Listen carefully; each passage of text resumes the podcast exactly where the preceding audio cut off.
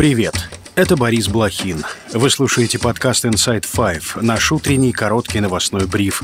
Пять самых важных и интересных историй от инсайдера всего за несколько минут. Сегодня 16 февраля, пятница. История первая. Российский Белгород подвергся ракетному обстрелу. В результате атаки есть погибшие и раненые. По данным Минздрава России, погибли как минимум 7 человек. Минобороны России утверждает, что над Белгородской областью были сбиты 14 украинских ракет. Были ли при этом попадания, ведомство не уточняет. Ух,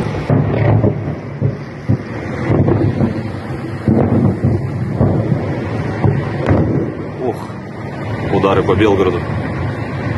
15 февраля.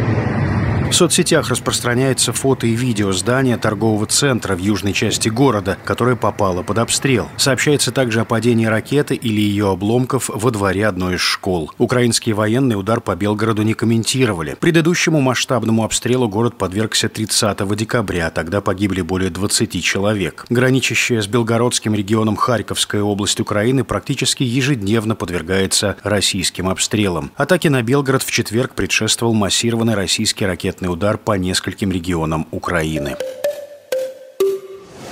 История вторая. ВСУ начали выводить войска из Авдеевки. Об этом сообщает Вашингтон-Пост. Город практически захвачен российскими войсками. По словам украинских бойцов, сдача Авдеевки лишь вопрос времени. И в четверг им уже пришлось покинуть некоторые позиции, поскольку российские силы начали стремительно наступать. Z-каналы сообщили, что главный въезд в город уже захвачен российскими военными. Так называемый военкор Евгений Подубный опубликовал видео, на котором виден развивающийся флаг. Он утверждает, что это российский флаг, который установлен на северной окраине. Украинский осинт проект Deep State сообщил, что россияне продвинулись на севере и юге Авдеевки. В Белом доме также назвали ситуацию в городе критической.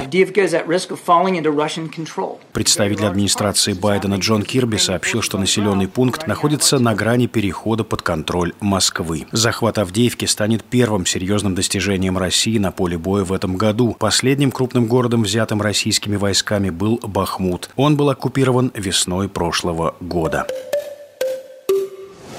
История третья. Суд в Москве заочно арестовал Алексея Панина по обвинению в призывах к терроризму. Дело было возбуждено из-за поста актера в соцсетях, где он, по версии СК, оправдал теракт на Крымском мосту. В частности, актер написал, что не может скрыть радости от случившегося. Я искренне радуюсь тому, что Путину наконец-то прилетело обратно. Потому что почему-то он считает, что украинцев можно, а нас нельзя. Я каждый день радуюсь, когда в гроб российскому государству вбивают последний гвоздь. Панин резко выступает против войны и поддерживает Украину. Из России он уехал в 2020 году. Некоторое время жил в Испании, а год назад, по его собственным словам, переехал в США. Панин известен по ролям в фильме Алексея Балабанова «Жмурки» и фильме Николая Лебедева «Звезда».